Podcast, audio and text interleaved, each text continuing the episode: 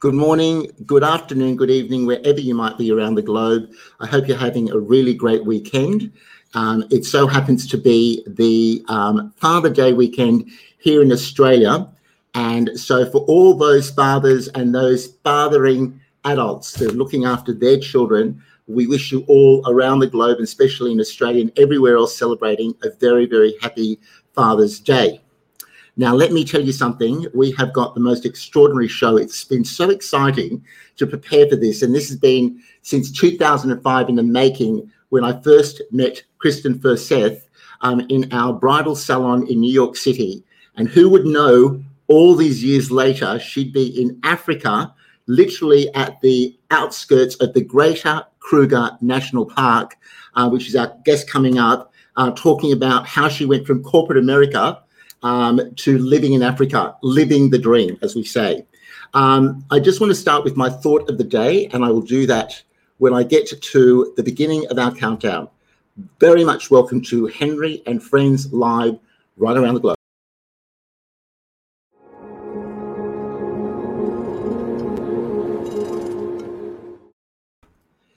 Well, it's very, very interesting. First of all, welcome to you all. It's exactly one minute past um, 31 minutes past Sunday morning. So it's 31 minutes past midnight in Johannesburg, where Kristen Furseth, our guest, is waiting behind the green room. That makes it exactly Saturday night, 6:31 p.m. in New York City, which then makes it exactly 11:30 p.m. on Saturday night, 11:31 p.m. on Saturday night in London, Greenwich Mean Time, and here in just becoming blue skies outside in Sydney, Australia.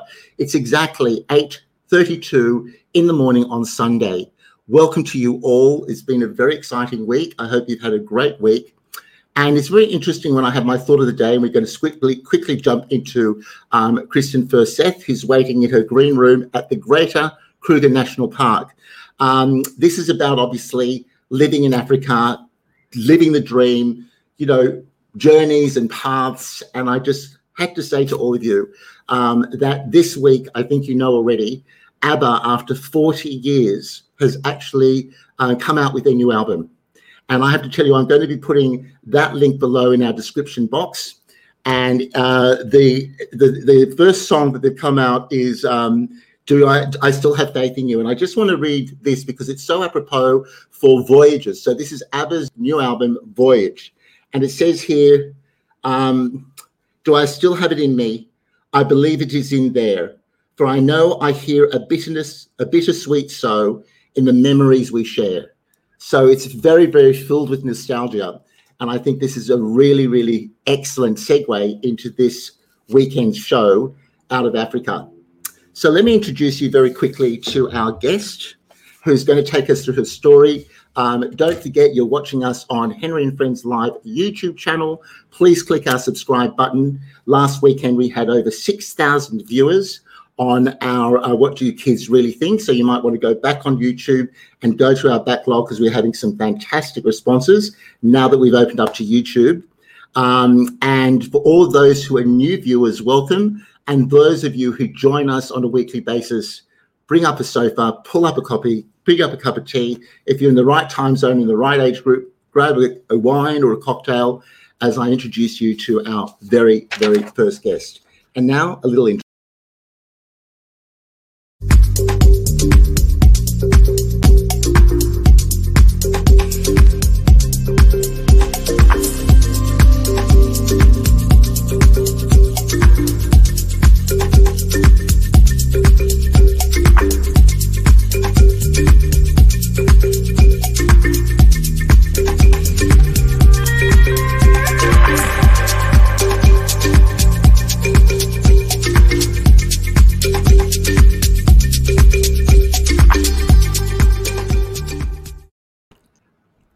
You know, we live in a time when we think our dreams have been stymied, or maybe we don't have the dreams that we thought we were going to have. And after you meet our next guest, you're going to reignite the dreams you've always had, because this is going to be taking us on a safari, on a journey on how you go from corporate America to living in Africa, living the dream. So, with the big drum roll, I want to introduce you to Kristen Furseth, who's going to be coming on board in about 10 seconds. Uh, from IBM, Paris, New York, and Amsterdam to track and field and Olympic trials, from a very significant accident on holiday in St. Bart's, a divorce, and a huge plan to leave everything behind and make a journey of a planned dream to living in Africa. And I'll tell you something really interesting. What's so fascinating about this interview is it's my very, very first guest, not just out of Africa, but also the very first guest that is on fully solar power as she speaks to us now.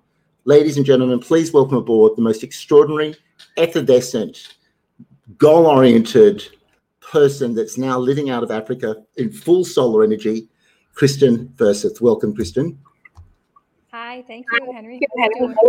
I'm very, very good. So tell us a bit of your location. So how far are you away from seeing, you know, the national park animals and the wildlife and how far away are you? Okay, so I live in a big five, which means it has all the predators, the lions, the elephants, the leopards, the Cape buffalo. Uh, I have the big five outside my doors every day.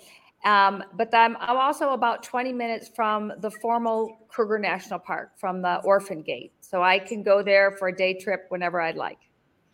So, can I ask you something? Um, have you ever had a circumstance where you've had um, a bit close to comfort with maybe a giraffe or a zebra or any of those animals? Um, with an elephant and with a nyala. And a nyala is an antelope type deer with very long horns. And they are the sweetest things. They really are.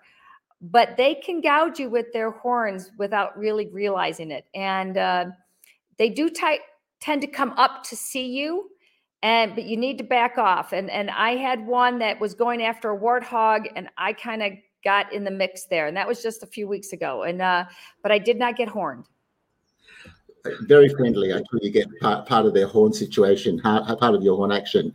Um, for all of those joining us, you're on Henry and Friends Live, our very special guest out of Africa, and thank you for your graciousness. It's exactly 37 minutes past midnight on a Sunday morning, you've gone up specially or stayed awake specially from all our audience to do you to uh, from all our audience to you thank you um, what i think everybody's really interested in the first 15 minutes of this hour we're going to be doing your backstory then we are i promised everybody we'll be opening it up to your syrups and also questions so any question you have please start typing them out in the message box in your comments box because we definitely will be answering them this week so i want to hand it over to you and uh, Kristen, and I want to ask you, can you give us a little bit, like we've got some notes here about your path, which is, look at this, guys. Can you give us a little bit of a brief on your backstory, what you're about, and we can just absorb and learn Kristen Furseth's backstory? Okay. So I mainly grew up in Michigan uh, in the United States. Although I did uh, was a foreign exchange student for a little over a year in the Netherlands when I was 15 and 16, and established a lifelong connection to that country and to the people. I go back every few years and visit all my friends and my Dutch family. Uh, then I came back to Michigan and I went to Michigan State University. Uh, was pre-vet. Um, needed some time to figure out after I realized veterinarian wasn't going to work. I went to Greece and lived as a, a foreign exchange student slash athlete in Greece.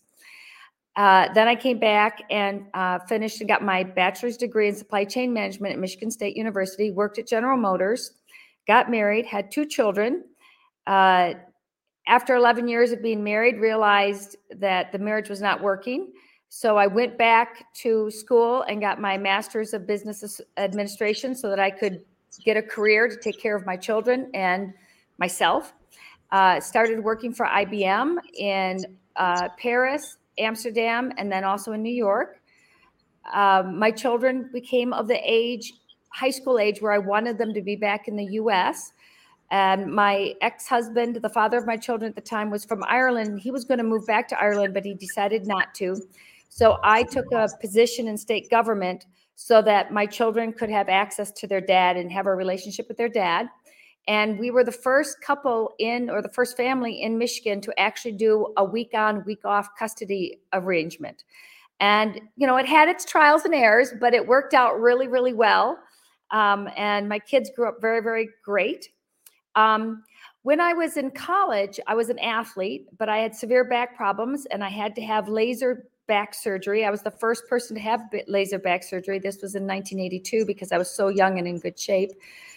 I still competed, but I, I mean, I still worked out, but I didn't compete until I started to go through the divorce. And then I uh, got back into triathlons and um, running and did go to the world championships twice in triathlons. Um, came back. Wow. Wow. wow. Just take a breath. Wow. Carry on. Amazing. Had a goal. I always wanted to go to the Olympic trials. So that was, that was pretty amazing. Um, after I got divorced, I became engaged to a wonderful man. He was very wealthy, different lifestyle than I was used to, and I, I adapted to it. And he was a wonderful person.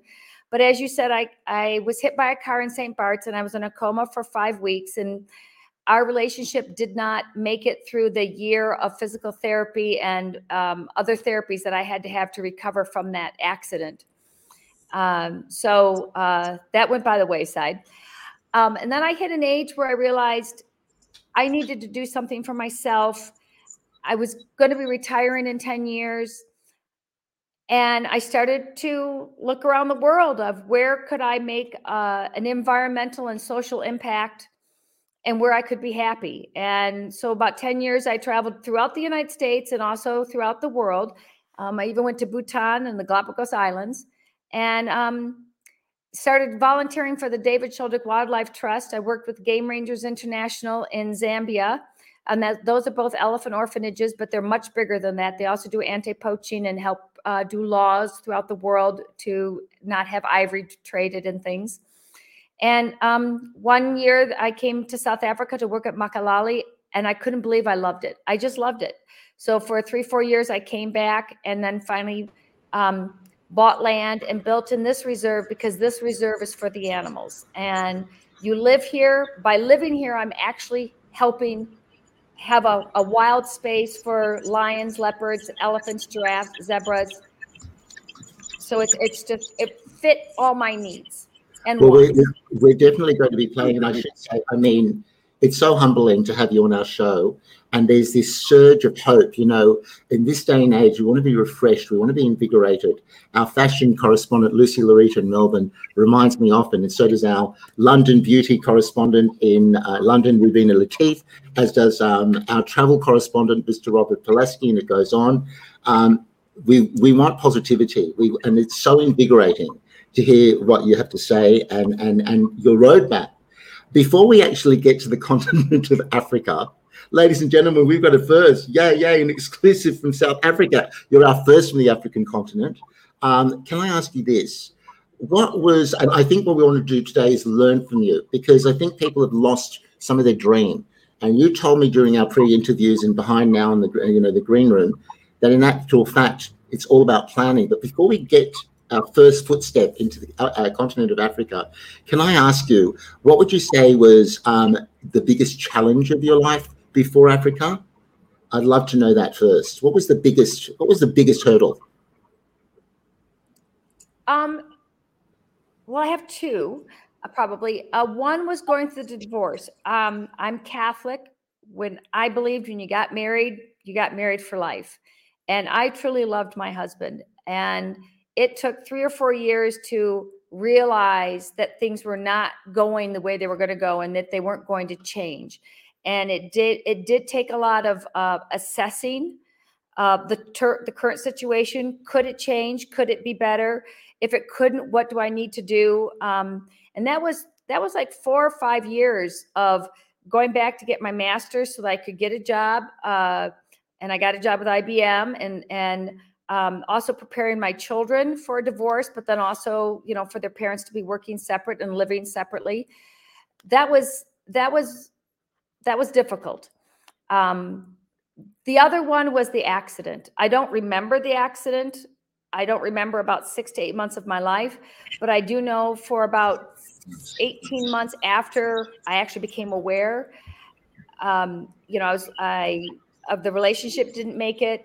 Um, I have some residual impacts from that accident.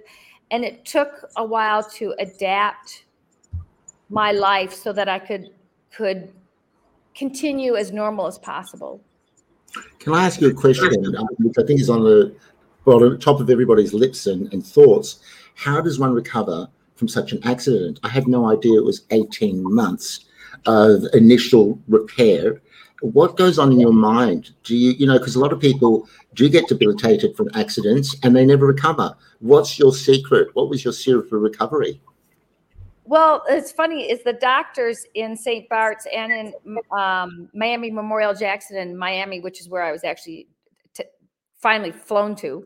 Um, they said that the fact that I was in such good health and in such good shape, and that my body, I had been, I had stressed my body through marathons and through triathlons, that my body knew what to shut down and what not to shut down. When I have a traumatic brain injury, I actually have an open head wound. Um, so I, I was one of the very few people who would have ever recovered from that and not be in assisted living. So that's that's an amazing thing, and and thank God for exercise for that. Um, what about mentally? mentally, mentally, I mean, physically, I yeah. What, what goes in your brain that you can share with us? Emotionally, it was very difficult um, for two reasons. Because it's hard to understand that your brain's not working well because you don't see that, but others do, but you don't. And they tell you that it's not working well, but you have a hard time grasping that. And the other thing is because my brain wasn't working working well, it took me longer to emotionally process things, um, like the breakup. Um, it just takes a much longer time to emotionally. So it was quite frustrating. And to be honest, I was on Valium. Um, I had a lot of anxiety uh, going through that time period, and I saw a psychiatrist and everything and we had to work through it. But it was amazing as they did say my brain would heal itself as best as possible over five to 10 years. And it really did. Seriously. Uh, things got better and, and I could tell that it got better. And and so that's great. I I now take maybe once or twice a year, usually when I get on a plane, I have to take a Valium. That's the only time I need it now. That's it. And that's what you take. That's all a really fatal, you know, almost near fatal accident. It's extraordinary. I'm just going to put you behind the green room for a moment, um, and we're going to carry on with the actual thing that um, is probably before before Africa. What was the highlight before you stepped on the continent of Africa that you can share with us? We'll be right back after uh, just this little breakette. Um, I just want to welcome you all. This is an extraordinary interview. It's the first time we've all gone on safari together to South Africa. And I also want to say that um, I want to welcome my dear sister Lillian, uh, who is here. She's about seven kilometers away that way, actually that way, um, staying in a in a quarantine hotel. She's a superstar. Uh, we're going to also have her on as an architect coming up.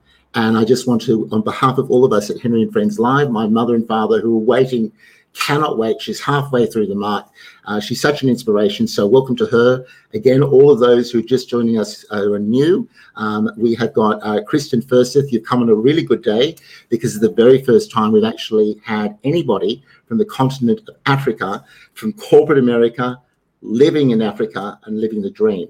So, I'm just going to do a little bit of a slice here, and we're going to be right back. Um, with part two of this interview, which is basically before Kristen Furseth got to Africa, what was the highlight up to that point from IBM and France and, and New York and Amsterdam and, and, and a plethora of corporate achievements, including the Netherlands and um, including the Michigan state government. But I want to know from all of that, what were some of her biggest highlights? And I'm going to do a bit of a teaser because I'm going to actually show you um, a little bit of the wildlife that Kristen Furseth um, actually contends with now before we go into highlights before she got here. Take a look at this.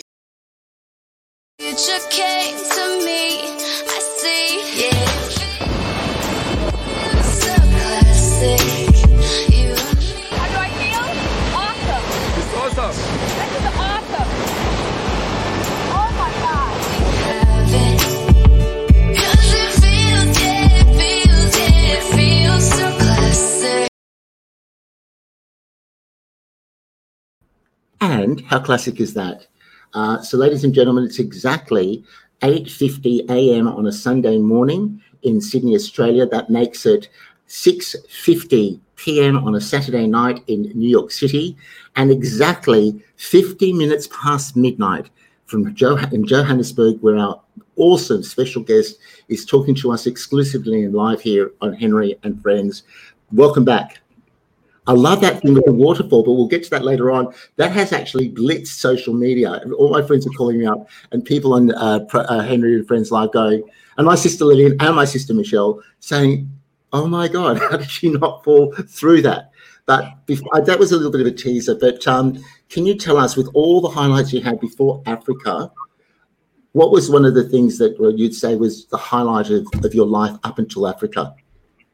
Okay, so I'd like to say that my life has three three sections. There's the the athletic, the professional, and the personal.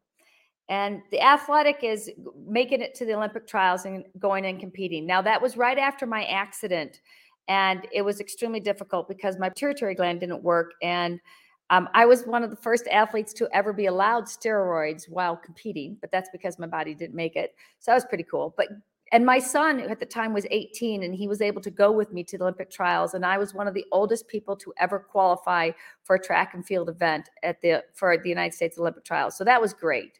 Um, that was a lifelong dream. Um, professionally when i went to the netherlands for ibm i was the first single woman with children to be an expat to be a, a, an american worker working in a foreign office. And I didn't realize at the time, but a lot of the my the general managers and our vice president of procurement didn't think that it would work. Um, they didn't think that a woman would be able to stay in a foreign country on her own with two children. Um, it did help that I spoke Dutch and that I had friends there, but I also lived in Paris, in France with IBM, and we did quite well. So the fact that I uh, blew them out of the water with the success that we had in uh, global procurement in the, in Europe because of my presence was great. And then in my personal life, it might be the birth of my two children because they're, wow. they're wonderful, they're great.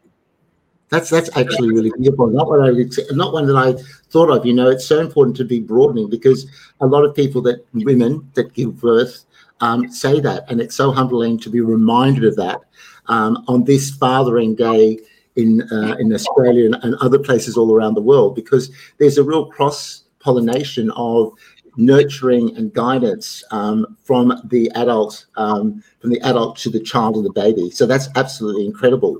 Um, I'm just going to ask you uh, another question, and that is one of many what was was there a moment because i want to know how this you know was there that moment where you like you woke up one day and you're like okay well i'm going to go and live in africa. I'm going to actually live the, my dream. I'm going to live in the dream. I'm going to live in africa. I'm going to leave corporate america. Could you please share with us on this exclusive interview at henry and friends live how did this happen how does this happen? How did we make that happen? How did you make it happen? So it wasn't clear to me uh I first went to Kenya to the Sheldrick Wildlife Trust in Nairobi, and then I lived in Kafue National Park in Zambia. And I've also worked, uh, volunteered in Zimbabwe. Those are three countries I would not have felt comfortable living in for a variety of reasons. Kafue National Park is very remote, and Nairobi, the traffic and the people, a lot of people. It's a beautiful city, but it's very, very busy. So and when uh, Sheldrick Wildlife Trust said, well, why don't you try Makalali in South Africa? You know, I heard a lot about apartheid and everything, and I was a little, little tentative. But when I came here to Hoedspruit, which is where, where I'm at, I couldn't believe how wonderful it was and how wonderful Makalali, which is a big five reserve here, and the animals that you see daily, and how much endorphin that gives you to see an elephant every day. And I came back six months later and just loved it and then started talking to people and then realizing that this area here are, is like my people. They all are here for wildlife conservation, for environmental reasons. Uh, most of the reserves, um, we talked about this before, but there's the formal Kruger National Park. It's about the yeah. size of. So uh, 25 years ago or so, farmlands, they were not productive here. So a lot of developers bought them. And what they did was they took all the farm stuff out and they brought in the indigenous area, indigenous animals and planted indigenous trees and things. and they so like um, for uh, a development that's like uh, 30,000 acres. They'll reserve 8,000 acres where there could be maybe um, 40 homes. But those 40 homes pay a monthly fee that pay for the rest of the acreage to be used for wild game. And that includes anti poaching teams, a game warden, um, any veterinary care of the endangered animals, etc. And I just loved that premise that I can live here, and by just living here, I am helping have wild land for African animals. So and, then I've, then, I've got to, sorry, I don't want to disturb you there. So just to get onto that point before we get into the Africa side, because I've got some really interesting questions. One from our very regular uh, viewer and audience, Mr. Jeffrey Alvin himself in New Jersey, um, and Connecticut. No, sorry, in New York, um, which I'll get to. But so what you're saying is, some people have their dream and it's just a knee jerk.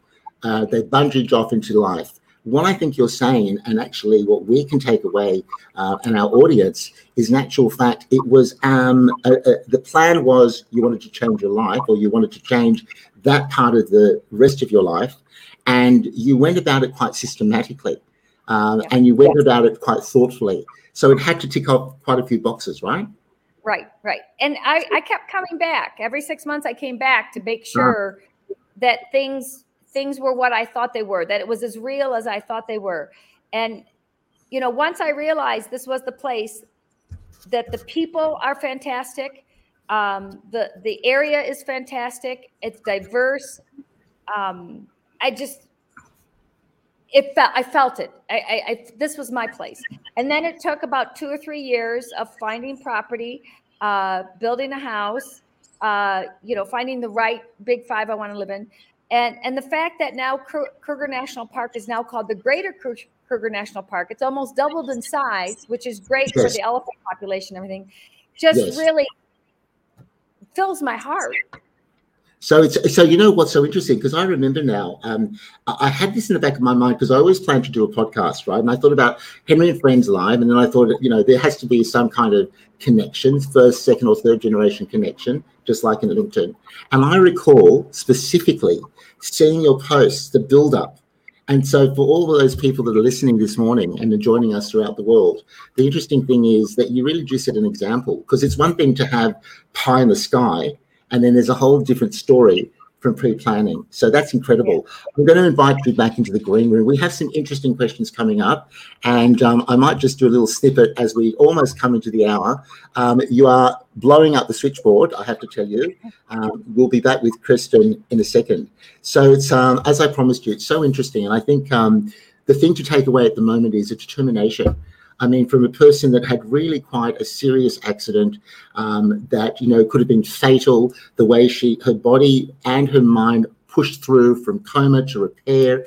It then went on from, you know, um, working in corporate America, a divorce, but making sure that her, one of her number one joys and her number one, um, you know, accolades for her life is the birth of her children, which is so very, very interesting. Um, I want to remind you that you are on Henry and Friends Live.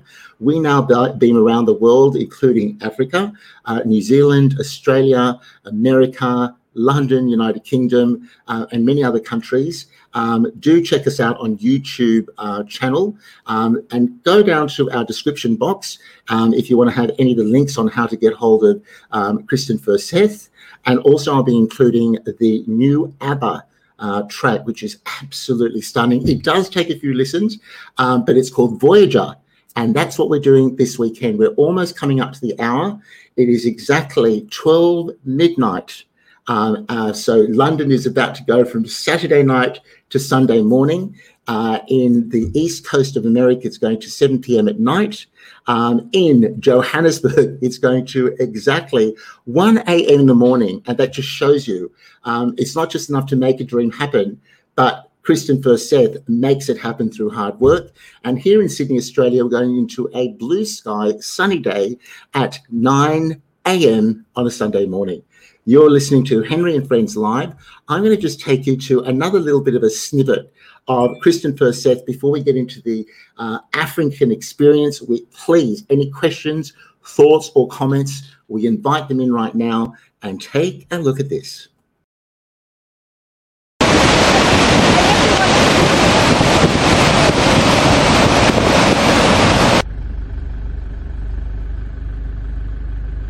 Ellie's here. There's a baby and a teenager.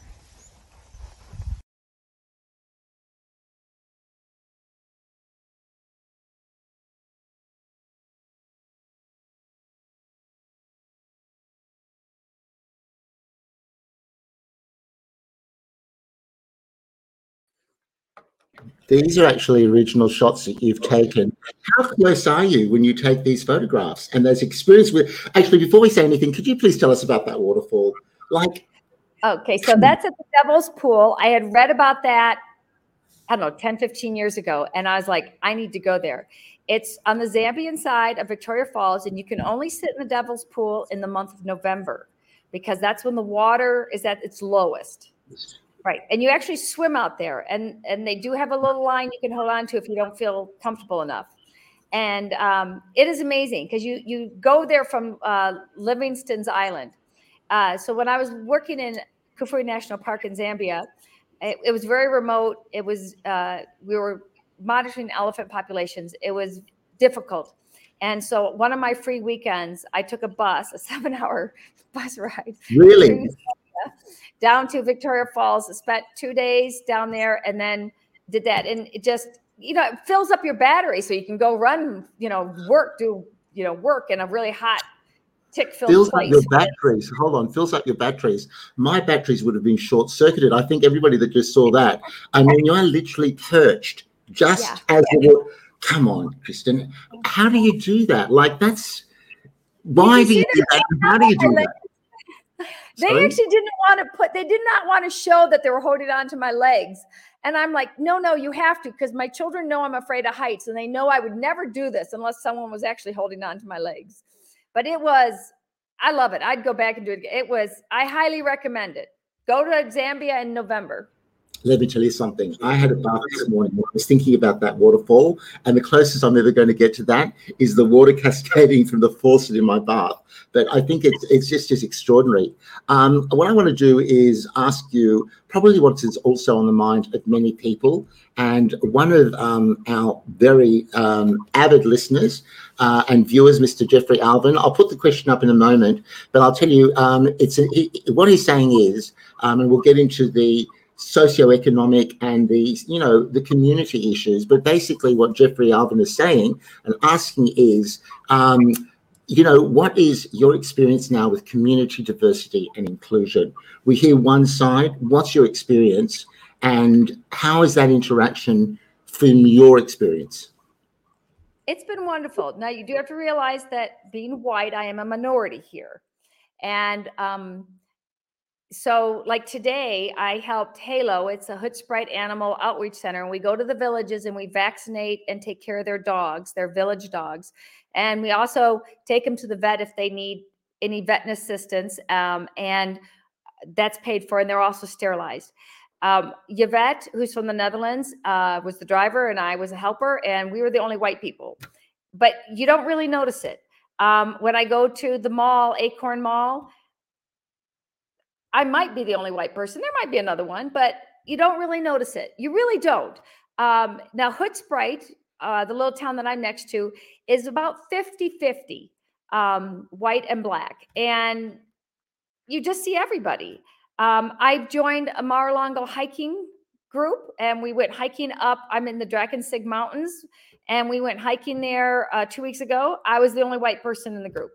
Um, but it's not a big deal. It's it's been really good. There is a, a very strong middle class black population here in Hoedspruit. There's also lower class blacks and lower class whites, and uh, there's some farms, citrus farms. So you really get a mixture. But that's what the one thing I did like is I like the diversity here. So, do you think the media portrays one kind of existence living in Africa uh, and your actual experience? Do you think there's a discrepancy there? Uh, Well, I think the media does that all over the world because I lived an hour outside of Detroit, and Detroit is not what everyone in the rest of the world think Detroit is like. There are pockets of Detroit that I would not go into after eight o'clock at night, but there's also pockets in Johannesburg I wouldn't go into. There's pockets in Amsterdam. There's pockets in Paris. So, you know, media is going to report on what's going to catch eyeballs. Um, I I have found things to be very wonderful here and very nice. I've never been treated badly by anybody. Um, and it's very peaceful. But again, I'm in Hoedspruit, which I do understand is not as because we just had some riots here. Yeah. Was that four weeks ago when Zuma went to jail? Um, but that yes. wasn't a white black thing. That was that was two different uh, parties.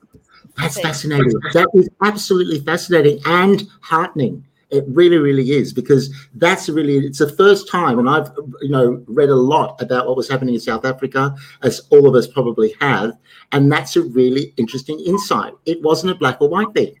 No. Amazing. yeah, what's really interesting is I've been told by a lot of people here is that since the the blacks have been in power for the ANC's been in power for 25 years, I believe 24, 25 years.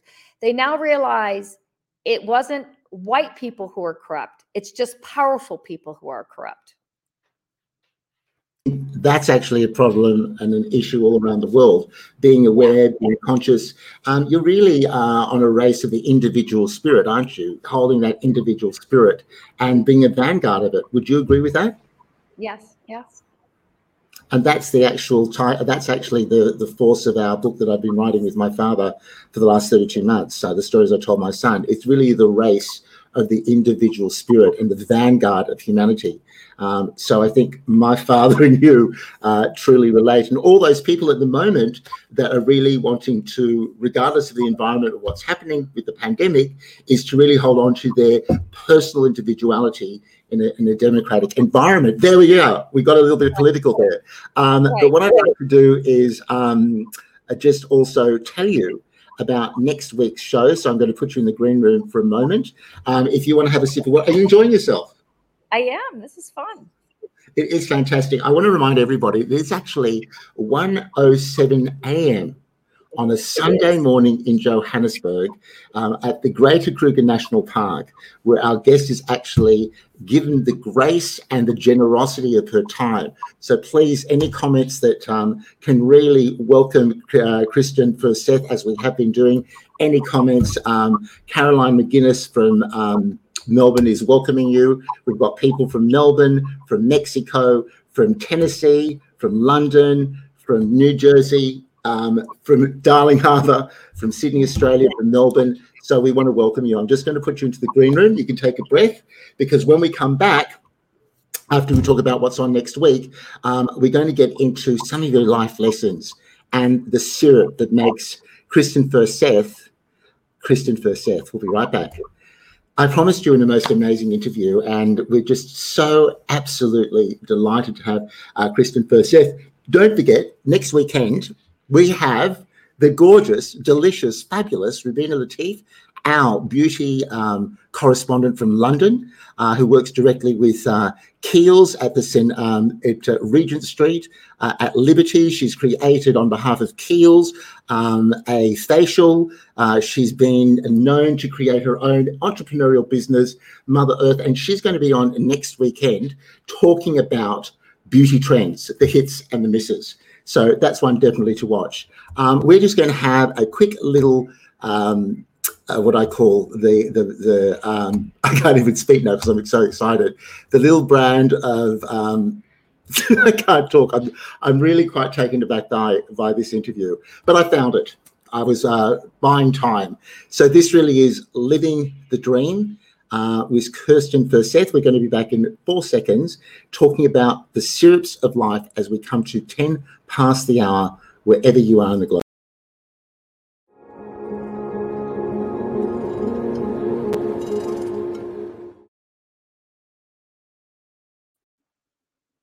Technical, technical. I'm getting there with my switchboard. Um, so I want to ask you because we've got a few bullet points.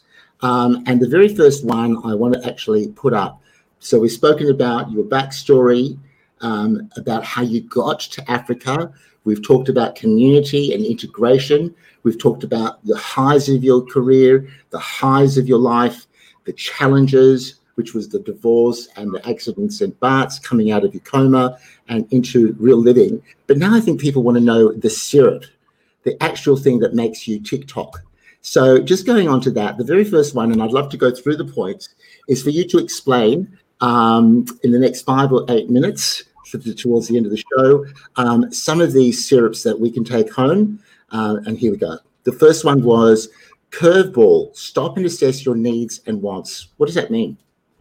So when you realize, or when I realized something was not going correct, like my marriage wasn't going correct or my career wasn't going correct, sometimes you can you get a lot of depression and anxiety because you're just you're you're like a duck you're paddling like crazy underneath and you're not really looking at the bigger picture and i have to take it i have to stop and assess what is happening. Does it need to change and how does that need to change? And i also go back and I look at the needs and wants that that i want or at the time my children what did they need what did they want? And i make a plan. So i can say okay so this marriage is not working so i need to find a way to support myself and my children and make it as easy transition for my children as possible. So those are the needs and wants. Um, the same of after my accident, you know, I had to to uh, I, I lost another relationship, um, and I had to find some purpose in my life. And so, what was that purpose going to be? So I had to go back and and live the things that made me happy. They tend to be from when I was a, ch- a child. I love animals. I love helping people. So I, I figure out where I'm at and where do I need to go and then the, and, and also what I have learned, and it's I think a big lesson for us. We get nervous, we get anxious. You want things to happen so quickly, and what your lesson to all of us is: take it slowly, because you've really got to. Knee jerk is not always the best jerk, so to speak. Right. I don't know if that's the same, but anyway, um, the next one here, which um, which I found fascinating while we were discussing this, um, building up to your show, is find your inner six or seven year old. Yeah. What does that mean? Oh, Okay, so I watched Born Free when I was like six or seven years old, and my mother says today, I knew she was going to move to Africa when she after she saw that movie. Even she recognized that Africa was probably a place I've always wanted to go, and I never thought I could afford to even come and visit South Africa or even Africa. Um, but I found a way to be able to do that. That's absolutely, uh, you know, uh, some people say that we always have our inner child, but what you're saying is connect to the dreams of your inner child, plan it, don't forget it, go back to the source. Oh my God, I, we've got people commenting, Donna Harris in Newcastle, Australia, New, north coast of New South Wales, saying it's a really inspirational, um, wonderful day. After this, Kristen, we really do um, uh, welcome you to go back on all these comments with all the people and just make contact with them. Um, okay. But the next, the next, because they're loving you. We're all loving you. Um, at, at, at 13 minutes past 1 a.m. in the morning in Johannesburg. Wow. Uh, here's the next one. Make a plan. yes, I know. You're doing so well.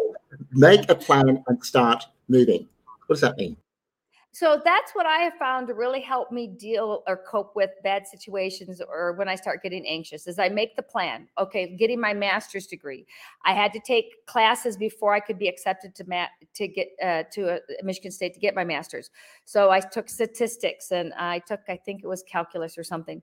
So, but I had a plan. This is what I needed to do. Then I had to take the, the GRE that I was going to get to the school that I was going to get an internship with an international company because I wanted to to intern abroad.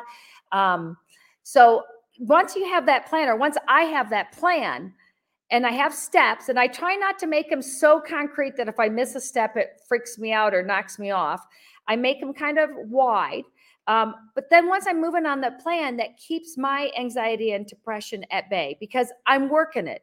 It might take, it took me four years to get my master's degree, to get the the pre-enrollment stuff done, then the master's degree, then my internship with IBM, and then being hired by IBM.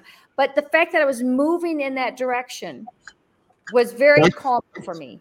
That's fascinating. So the thing is, you're quite right because if you're not having your end plan, the dream, right? Living the dream sounds really easy. You just pick up a magic wand and the dream appears. You're saying know what the plan is, know the goalposts, set down the tiles that you know pave the road to right. the goal and then the dream arrives not the other way around which is really interesting by the way this is a real networking um, show as you can imagine because we're networking with you and i have a request and i'll just put it on the comments thing here and this is from the delicious andrea Augusta. So I'm going to actually, I know we can't read this. I'm going to read this out to you. Andrea, forgive us because it's a bit small print for people that uh, uh, whatever, but I'll just read it out first of all. This is what it says. It's beautiful. My son has volunteered a few times in South Africa. He spent five months there in 2019. I met him in East Africa in 2019 and spent traveling around Kenya, Tanzania, and Uganda. Such a rewarding experience. I can understand um, why you love it so much. I would love to put my son in touch with you. So I'll what we do is you can both yeah we connect connection because America, you know we're all about networking. So Andrew, there you have it live on our show that um, Kristen uh, Furseth is going to connect with uh, you, and then we'll see what magic we can make happen.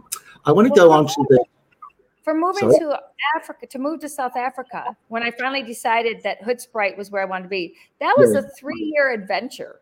Really? Because I keep coming over because I had to figure out which development I wanted to live in, and they all have different rules and things. And I do have three blind cats that had to come with me. Um, so I had to find land. I first tried to find a house, but I couldn't find a house that would be safe for three blind cats in this area. So then I had to find a development, and then I had to find a builder, and then I had to build a house, and then of course COVID happened.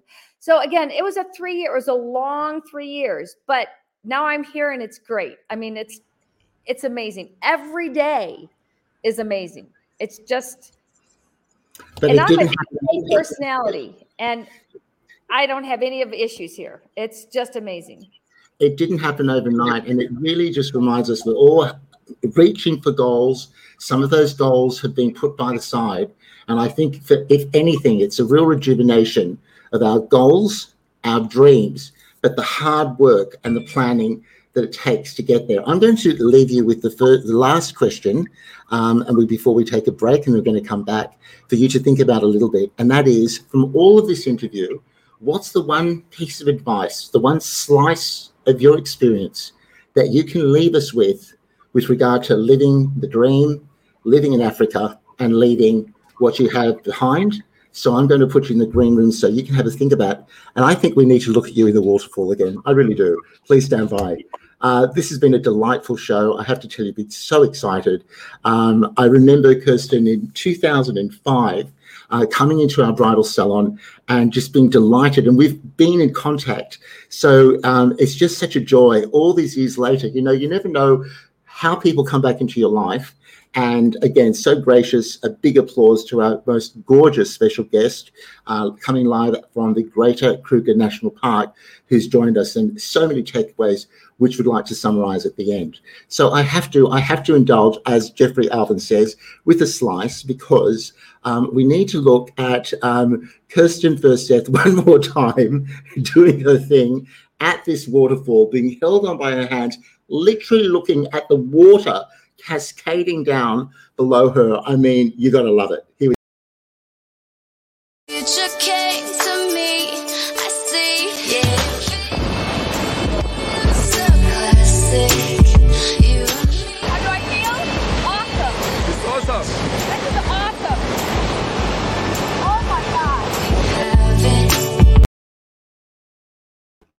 awesome is the word uh, that describes this extraordinary guest. Um, I feel like we've been on a safari, a journey of life.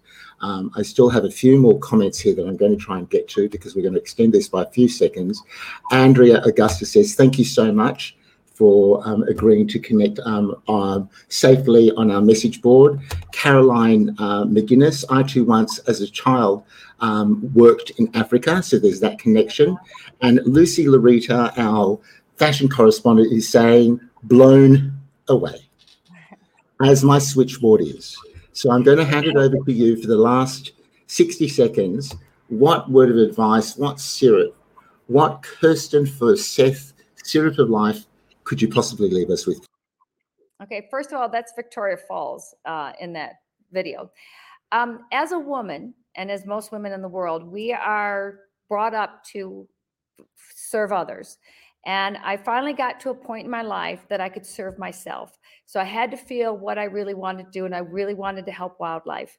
And I planned and I made it happen. And a lot of people, including friends of mine, just cannot believe that I upped and moved to South Africa from the United States, a great country.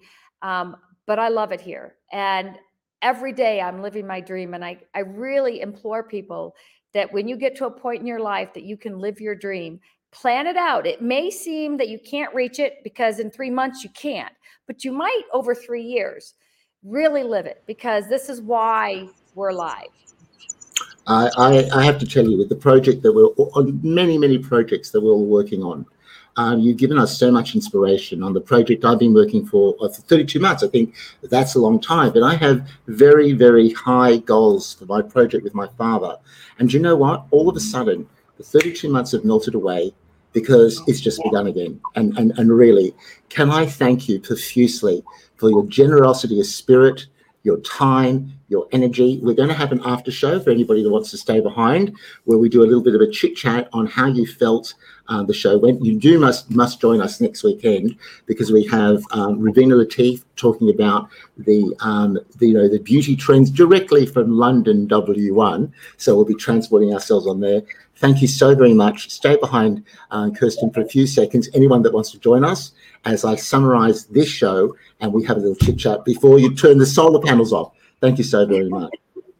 Ladies and gentlemen, it's been um, years in the coming of this interview, um, but an absolute joy and pleasure to have hosted you all today. Um, what we always do is we go back to the description box and we look at all your comments and we always get back to them. Uh, don't forget, next weekend we have the beauty show.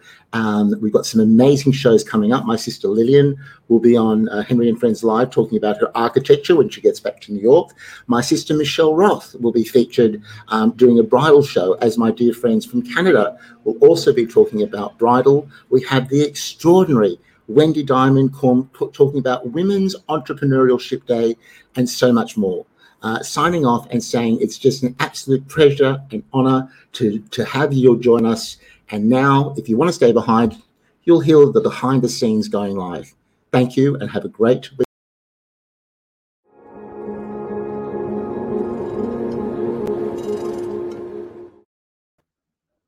Wow, wow, wow. How did you enjoy that? How did you enjoy that? That was good. That was good. That went faster than I thought. It goes fast, doesn't it? Yeah, it goes really fast. Is it what you expected the show to be? Yes, yes, I did. You know, it'd be really. How do I contact these people? How do I see their comments?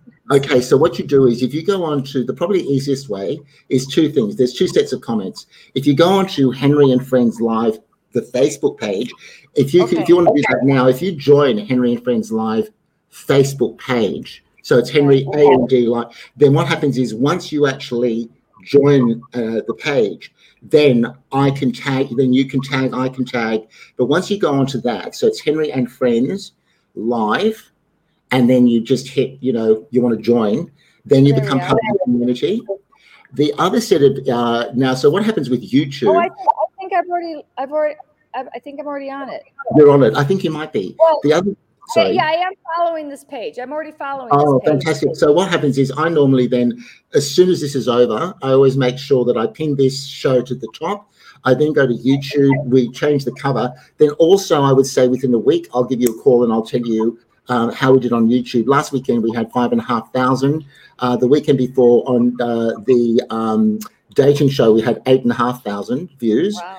So that's really really good. Yes, um, but that doesn't. About dating here. Sorry, darling. Just, nobody asked me about dating here. uh, but, well, don't worry. We'd love to invite you back and talk to you about dating. That's going to be really interesting. Dating in South Africa. I've also got a guest. Oh my God! Been... You know, you have to be a meat eater, apparently. You have to be a meat eater in many respects. In many respects. Oh my God! They eat so much meat, and I don't eat. I eat chicken occasionally and fish occasionally, but you, you I went to someone's house for brunch I'm not joking. There was five kinds of meat and nothing else. I'm like, how, how does how does the discussion about but how does the discussion about meat and dating? Don't answer that. Um, how does that correlation? But I will say as well, the other way with comments around the middle of this week coming up, um, go onto YouTube, Henry and Friends Live. Please subscribe, and then once you subscribe, um, that will then allow you to go onto the comments and that's a okay. different you know audience um i got five more i just want to see there's a lot of comments here uh thank you kristen uh from melbourne Um, from Caroline McGuinness, thank you, Henry. I agree. Big dreams and working on your purpose is worth it. On that, oh, Donna, Donna Harris, um, who's in Newcastle, New South Wales. Uh, Kristen's story is relevant all age brackets, young and younger. It is a story that can be applied at all stages of life. And on that level, a huge applause. Go to sleep, take care, and I'll Thank get those figures to you. Please do respond because you've got quite a few people that um, have really enjoyed this. Have a great weekend. Take care. Okay. Good night.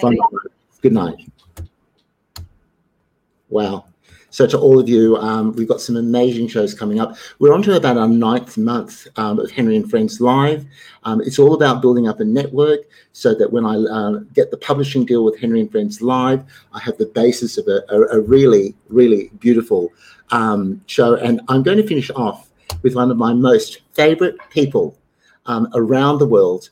Uh, Rianne is a stunning, gorgeous woman. You should look her up um, when you look at the messages down below.